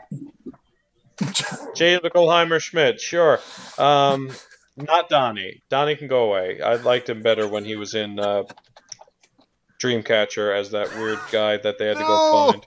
Not in Dreamcatcher. Deep cut. Never reference that film. Never. No. It's wonderful. There's there's butt toilet monsters. It's great. Um, no, but three and a half, just because I'm pretty much down the middle here. Because uh, I agree 100% with Andrew. The it's okay. I think I wonder if I'd like it as much if it wasn't on Gordon. I think that's the nicest way to put it. If this was on one of their next albums, like if this, which wouldn't fit, is the other side of it too. New Kids would fit nowhere else. That's true. It needs to be on Gordon. But let's say, hypothetically, there was some 1.5 in between Gordon and Maybe You Should Drive, where they slapped a couple other songs. I wouldn't care. This wouldn't be as good as some of their other stuff. I mean, even Bedside Manner with their rockin' driving beat at the beginning and then slapping into something. I love that song, even though it is the most ridiculous song I can think of on the whole slapping album. But it's okay. I like it, but I think the one thing that said it for me was the fact that it reminded me of of uh, help me out, Andrew, Dir- uh, the farmer with the dirty Hank. Ah, Straw. Straw Hat and Hat. Old Dirty Hank. Straw Hat. Thank you, Straw Hat and Dirty Hank. It reminded me of that one, and I friggin' love that song. So It's a great song. you know, is it just because it's reminding me of other better songs, or is it its own thing? I don't know. So three point five, chop one of the brothers in half. I'm good. So you're rating this the name of- song less than I rated ti- uh, Little Tiny Song, which is great. I love that. Yes. That is amazing. That is what I'm doing. Stop judge. Stop judging your scores by mine. Okay? I, I just want to add. Moo. Don't compare contrast. Aaron, what do you? How many? How many uh, new kids are you giving this song? Oh, I, I think I'm fairly in alignment with Andrew. This is at least a four. It's very good. Um, I think I would nudge it just up above an even four, strictly because of that last verse where where Steve just goes off and has that amazing uh, vocal run there. Uh, so I will say I will award this song four point one. We'll say axe the hat guy and add in a temporary appearance from Marky Mark. 4.1 new kids out of five. Oh, he prices I righted the- me. Da, da, da, da, da, da, da, da. Oh my That brings us to Heidi. Um, I am in alignment with I think Justin. Um, that, or maybe I'm more in alignment with Andrew at this one. Um, I think Jim's bass solo Oh, at is is so cool in this that it kind of gives me like it just gives me good Jimmy Creeggan vibes. But um, I'm going to give it a four, so I'm going to take Joey McIntyre out of it. So I can keep him. Is he the guy in the hat? No, no, no, No. He's the young one. He's the the lo- young blonde curly haired one. So. And that's the other thing. Poor Joey. He was three years younger than most of the rest of that band. Like, ha- Was the new kid on the block? which normally thir- three years isn't a big difference, but 16 to 13, that That's the- that is like tremendous amount of They needed He the was falsetto. 13? yeah. Heidi? I wasn't. Oh well, yeah, maybe. He's not wait, 13 anymore, Andrew. Oh. Not thirteen anymore. sorry. He's like 65 now. I didn't know we were talking about them now. How old is he now? Wait, how old is Joe? Alexa, how old is Joey McIntyre? He was born in 72. Joey McIntyre is 48 years old. I'm 47, so Oh, wow. I'm okay. Yeah, you're you're fine. I was born in 74, so I'm good. All right. yeah, but he's 40. He's 48 in like Hollywood years because of all Yeah. the roads. So he's like 68, 70 now. I mean, he's got he's got tire wear. He's, He's just- been road just- hard and put away that's wet. But you get access Good to lord. balances out. Do you say tire wear? like he yes, he's covered in skid McIntyre. marks or something? he was on the road. Sure. Gotta release those tires. You have to rotate your McIntyres. Rotate your McIntyre. and with that, folks, thank you for joining us on this. one. Oh, so All right. I love this song. Um, I I think it's amazing. Um, I, I'm probably gonna give it the highest score out of anyone. I love the fact that it starts off with this drum, this killer drum and bass, and then it explodes from there. And of course, that bridge is just amazing. Um, I might hate Kid, New Kids on the Block, but I love this song. Um, I love the juxtaposition of an adult band looking back on a boy band um, that that aren't adults yet, and just like saying, "Wow, they must love their life, but it must be hard." Like I just love that BNL is doing that at this early stage in their career. Um, that slow start and then that built to that exuberance and and celebration at the end. It it's hard for me not to love this song. I have to give it a four point six five. Whoa. Whoa! Why don't you marry the song? Pulling out the big guns. Well, now I feel like a dick. And uh, if we ha- we haven't heard from them yet because they're not here tonight, but they are hopefully going to be recording with us um, on Thursday. Stefan and Jeff, what are your thoughts on this song? I got Stefan and Jeff with me tonight to to share their thoughts. Were you a New Kids fan, Jeff? Yes, absolutely. 100%. I was a New Kids fan. I saw them live. Um, Wow. uh, yes, I actually had a huge crush on Joey, by the way. I'm a big Joey fanboy. I had a huge crush on Joey when I was in school.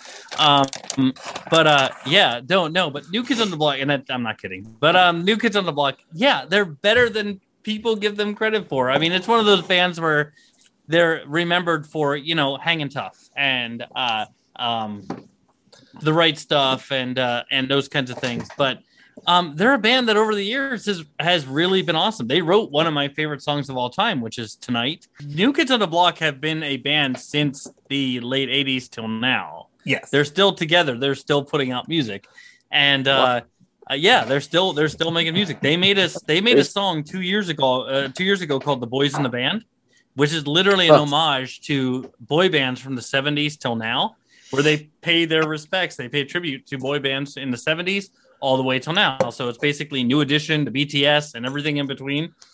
Awesome song. If you've never seen it, go check out the video. If you're an 80s kid like I am, you will love it. Uh, it's absolutely fantastic.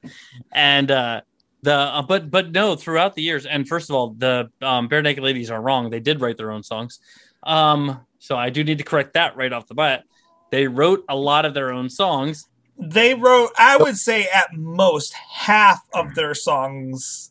At, at- with the, which is the which is more than around. Elvis did. Well, that oh Which is more yes, than Elvis yes.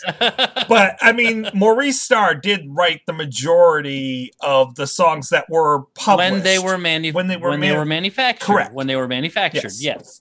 Um, Once they since then, left they have Maurice, actually. once they kicked him to Yes. the curb, then they started writing Right. their own stuff.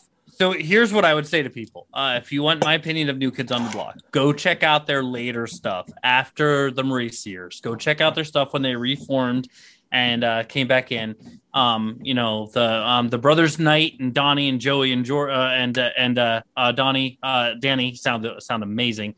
Um, actually, one of the best harm bands um, that I've heard in a while. Like their harms are tight on their later stuff. Okay, um, Really solid harms. I I will be honest. I have not listened to any of their later stuff. Okay. Well, okay, no, that's not true. I listened to one of their later songs, which also had "girl" in the title and was was had creepy tones. But um,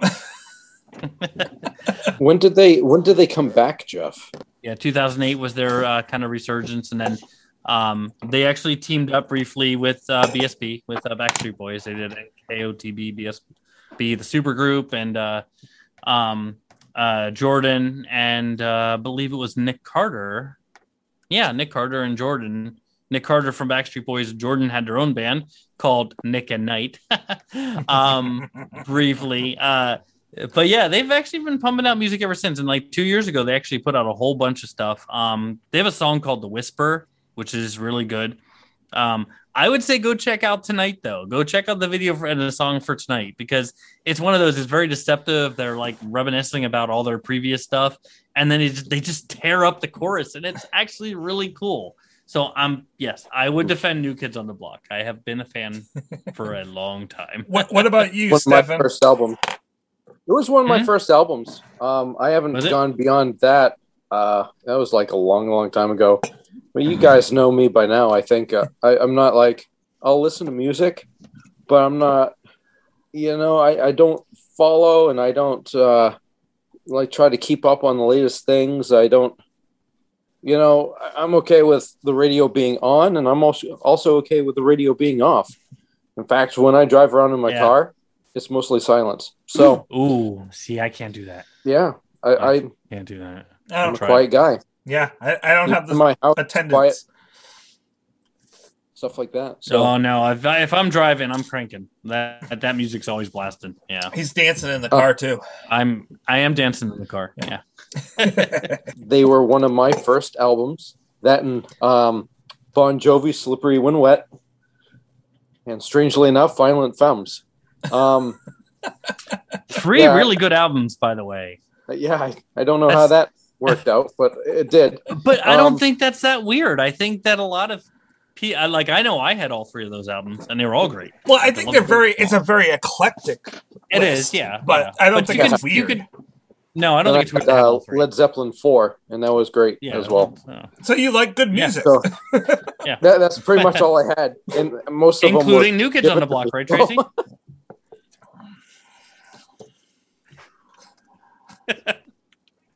The silence is staying in.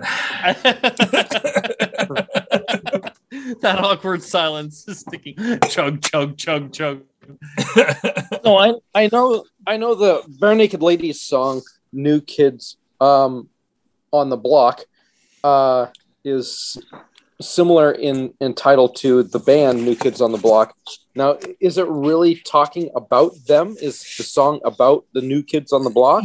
No, I think I think it definitely is taking the biggest stab at, at New Kids on the Block because of um them being one of the first like considered one of the first manufactured boy band pop uh, pop bands because that's what a lot of boy bands are. They're they're manufactured. There's a producer that assembles a group of boys and they give them a bunch of songs and then they basically sell them like that. Not a new thing. The Monkees were the same thing um essentially and the Monkees are you know considered you know and by a lot of people greats in music nowadays um and i and i think that will happen with a lot of the boy bands of the day honestly.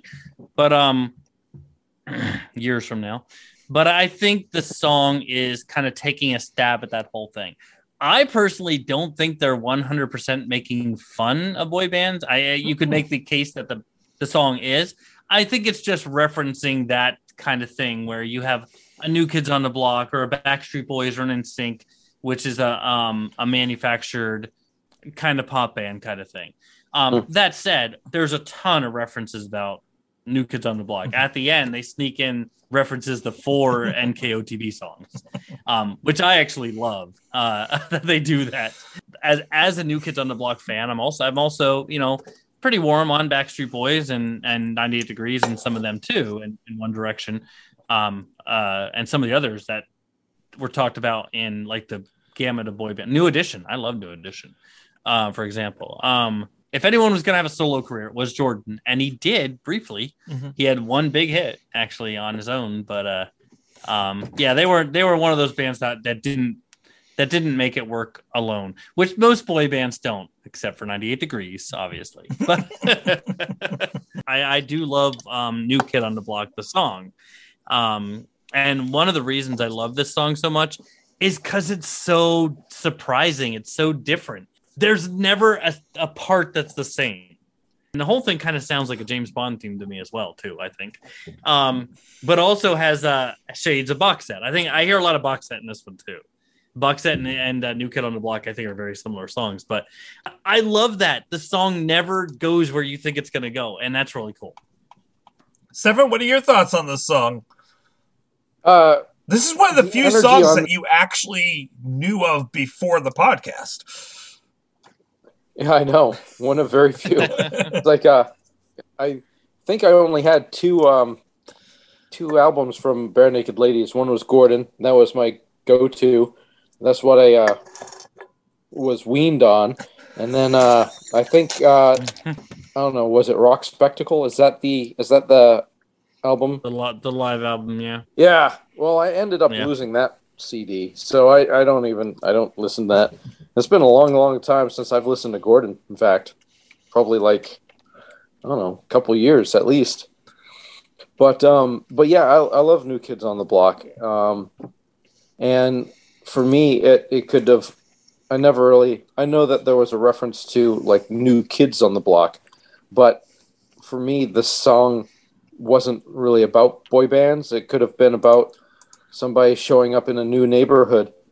Um, any number of different things like that. I, I'm not really good at translating songs, but uh, so I mean that was my first thought that crossed my mind. Okay. But I like the song. there we go. Sorry, I'm not much for words today. Jeff, what? Tell me what you liked lyrically with this song. Uh, I mean, the rhyme sequence, the lyrics in this song are are beautiful. I mean, this is uh, quintessential. You didn't get this quite as much in later BNL, but it's that it's got that uh, twist of phrase that they do so well with the lyrics and uh, the humor's in there. There's a constant uh, run of humor going through this. I really, really enjoy. I mean, it's got a simple kind of AABB rhyme scheme most of the time, but uh, I do like that they they compare New Kids on the Block to Bach and Elvis, which I thought was kind of brilliant. Uh, brilliant rhyme right off the start of a new kid on the block. Uh, though I may not be Johann Sebastian Bach, we may not we may not write the songs we sing, but look at Elvis. He sold his soul and he made him king. Like uh, that right there, great rhyme scheme. Um, I always loved in the first verse. Um, like I said, one thing I do really appreciate about the song is vocally how they do the lyrics. Uh, you can buy my lunchbox and you can wear my clothes. You can remember my name just as plain as the face under your nose. uh, that little moment where he does, he doesn't do the same rhythm for that fourth line. Uh, they tack that on at the end. Like those little moments in the song, I think are really, really cool. One thing that I love about the BNL New Kid on the Block is the second verse where he becomes the father for a brief second. Um, a lot of the song is told from the point of view, I, at least I think, a lot of the song is told from the point of view of the um, of the the singer, the boy band act. I'm a new kid on the block. I may not be, be it may not be Johann Sebastian Bach. We may not write the songs. It's told in the perspective. Um, but then uh, um, or I'm not the father. I meant the the mother. Oh, um, the okay. chorus goes into. The, yeah, sorry about that. Um, so he goes into the. Uh, he goes in, went to register for the draft, and she said, and she uh, stood there and laughed, and she said, "You're the new kid on the block. Young girls scream and old boys mock. Well, you broke my youngest daughter heart. Well, I knew you kids were trouble from the start. I love the fact that the second chorus becomes the mother basically Admonishing him. she yes admonishing him. Being being that parent that we all had at that time. And, and i've actually uh, preached about this because i grew up in the early 80s uh, to 80s i was i was born in 76 i'm 45 so i heard like as the bands were changing in the early 80s we had a lot of new wave and synth rock. And then we started to get the boy bands and different stuff. And i heard my parents all the time this isn't like my music. You can't understand the words, and this isn't what I grew up with. And oh, look at the way they're dancing, and look at what they're singing about. And um, and I said someday down the road, I'm not going to be that person. I, I was determined not to be that person. So as new music has come out, uh, and movies, especially, I, I watch a lot of horror movies, so I see this in the horror community too. People today are like, look at that stuff from the 80s. We don't have music like the 80s anymore. We don't have music. I'm like, no, don't do that. don't be that person that we said we wouldn't be. Um, but yeah, so you, you kind of saw it back. I do I do love that they snuck that in there as a chorus where they switch the perspective of who's saying the lines. Um, and saying something that a lot of us heard, especially you know, um, you know, girls at the time maybe that really loved the band, and and a lot of boys. But uh, it was hard to be, uh, it was hard to be a. Um, I'm gonna say this in a way and, and not hopefully take it the wrong way. It was hard to be a boy at this time and like New Kids at the Block. It was different, you know. I, If oh, you yeah. were a boy in the late '80s and you liked New Kids on the Block, you were shunned. You got hit. You were shunned. Yes, Yeah. and uh, or at least Given- worked at, looked at it askance as what is Yeah. wrong. and and that actually um that that's uh you can cut this stuff, but that's actually New Kids on the Block was one of the times where I realized that it really sucked to be bisexual because I loved New Kids on the Block. I thought they were hot as hell, and uh, and I love their music and stuff like that too. And that's when you I first kind of felt that first tinge of I can't express who I am because I'm going to get the crap beat out of me. Um, but yeah, I had my I had my New Kids on the Block album and I would play it, and then my sister was a big fan too. So when we had like parties and stuff with our friends, we would blast New Kids on the Block, and I felt safe there. But I couldn't go to school and say, you know, man, I love this band. was Yeah, they were good. Was there anything about about this song that you liked lyrically, Stefan? Well, that's what I was doing as Jeff was, uh, uh, you know, in the middle of a soliloquy. um, I was kind of just, uh, you know, reviewing, uh, you know, what the lyrics were. You know, I, I can understand the lyrics quite clear that, uh, um, you know, that they sing. And it's just, you're right, Jeff, that they, you know, it's, it's never the same. It's all different and I think that I never really caught on to any of that, and I really like that. I think it's just, I- think this just the song is just frigging good in all aspects of it. I think the writing is superb. I think the music is energetic, and singing is is up there, and it's like they produce this great sound, um, and it's just fantastic. Yeah, the sound of the song's great. I agree. yeah, Yeah. yeah. They talk about um, you know people's daughters a lot, but uh, I mean that's that's you know that's that's what it's like to have groupies that are following you around, especially if you're you know a new and up and coming band. And uh, how old were these guys when they wrote this song? They weren't. They, They weren't were that old. were- 2021 Yeah. when they wrote this Early song. twenties. Yeah. Wow. Mhm. Okay, so yeah, so that's boy band age. It really is, Mhm. in a way. You know. When I There's feel like the daughter lines are kind of, um, I, I, I feel like BNL is poking fun, but in a way they're kind of defending the bands too, because um, that that may be your daughter on the bus. I don't take that as a mean line. I take that as, No, I take no. a lot of them as look at what we're able to do, and that third verse has to be one of the greatest things where he really does change what he does. Those soaring vocals, and it ends with the I can break dance, I can fight, I can kick your sorry ass, and I'm like yes, like it's a great, it's a great wrap up on the third verse, and I love it. Yeah, it's it's, it's just a great song. Yeah, yeah. You know, I don't even know where to focus on the, on the lyrics. They're just all over the place. And It's great, and um, yeah. But I, I think the thing that sticks out for me and, and every everybody else is the use of Johann Sebastian Bach in the whole thing. Is like you'd never really. You know, they're like, "Oh, it's that Johann Sebastian Bach song." And it's like uh, "New Kids on the uh, on the Concrete" or something like that. Uh, you know, but they they know that that bit of it. That's a bit, Yeah, that's it's- a bit of tongue in cheek stands stuff there too. Yeah, Great. We're, we're nobody who likes nerds, by the BNL is listening to Bach either. You know, Yeah. no Yeah. no BNL fans going. And anyway, after I listen to this album, I'm gonna I'm gonna I'm gonna crank up some concertos. really, really, really crank this party up. I actually, um, uh, back in July, I got to uh, go out to see uh, Joe Bob Briggs, one of my heroes, in uh, uh, Lehighton at the Mahoning, and uh, it was an hour and a half drive on a Saturday morning. And this was the album I, I put on for that drive, and uh, it, for, and it had been a while since I listened to Gordon. And when this sing, song came on, I had forgotten how much I loved it. And I'm like, I like I said, I blared this, and I'm singing along, driving down the road. Uh, yeah, just a feel good driving song too. Yeah, well, I mean, Gordon Gordon is quintessential BNL. Yeah, that's yeah, that's it, yeah. that's what established the sound. It's what established the band. It's, it's what established the the humor and the uh, the creativity. Man, it launched them. It's, it's still for me one of the best albums. you know, hands down. It's just awesome. The music is uh, yeah. So I have I have a question for you both.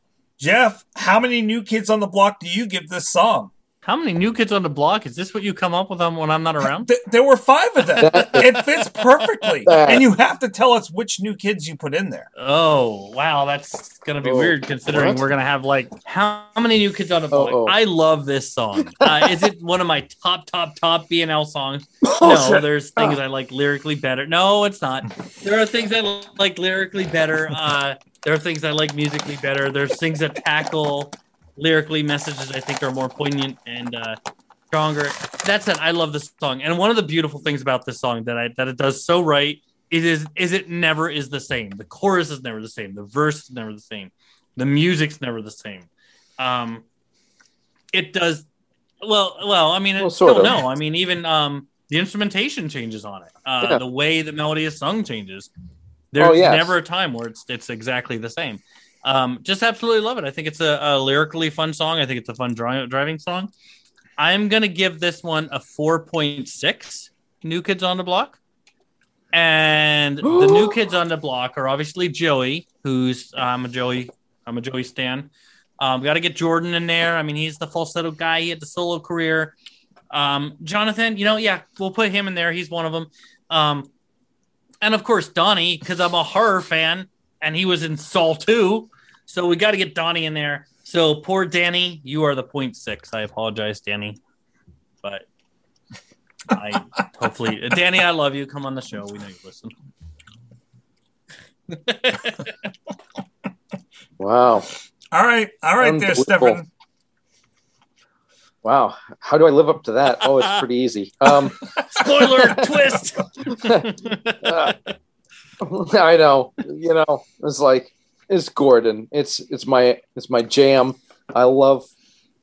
I, I like it when the band is together. You know, I was kind of devastated when Steve left.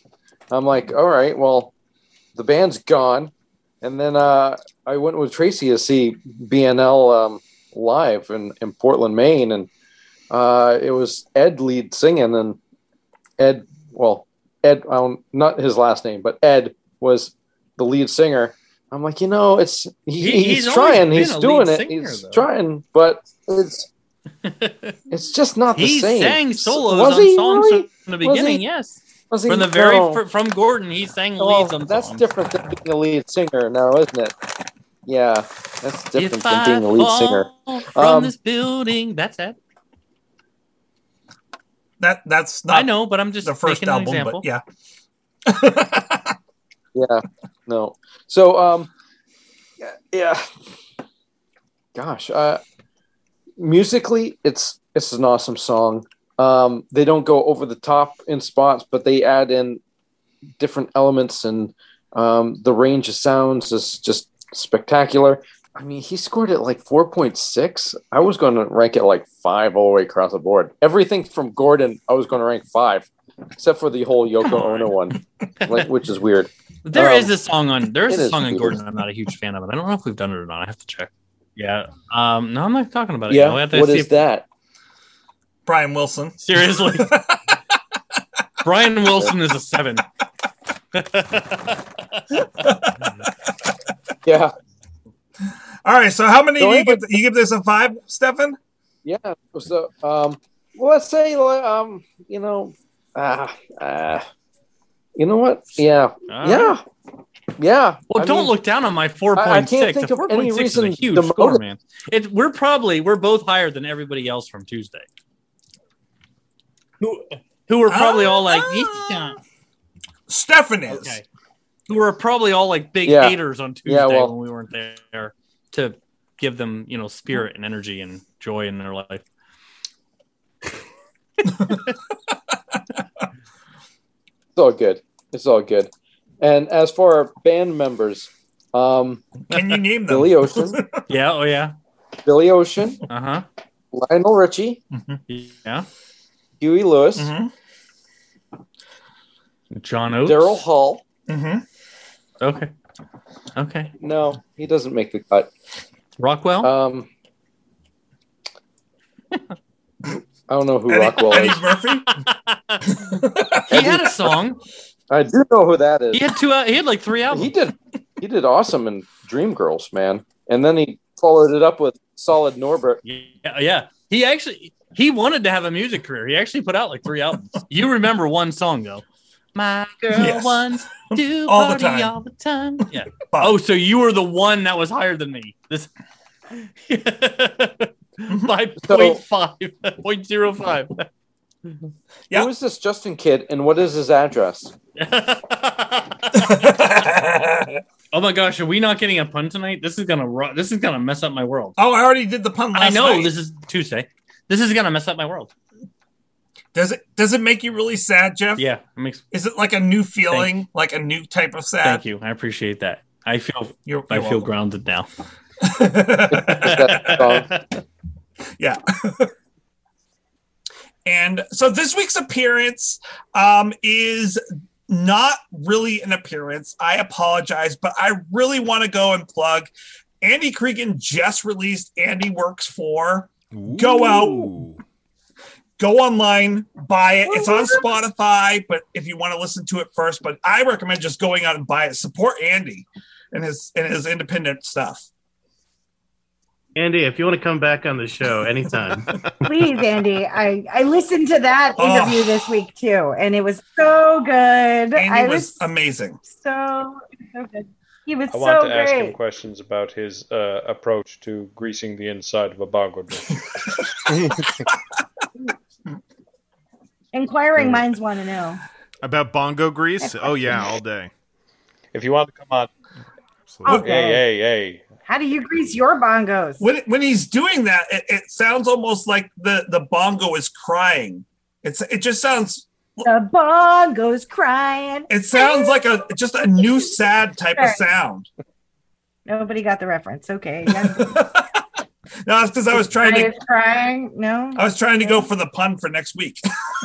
Oh, Because next week I oh think pun you. next week, Heidi, we're we're talking about a song I know that you love, New Sad.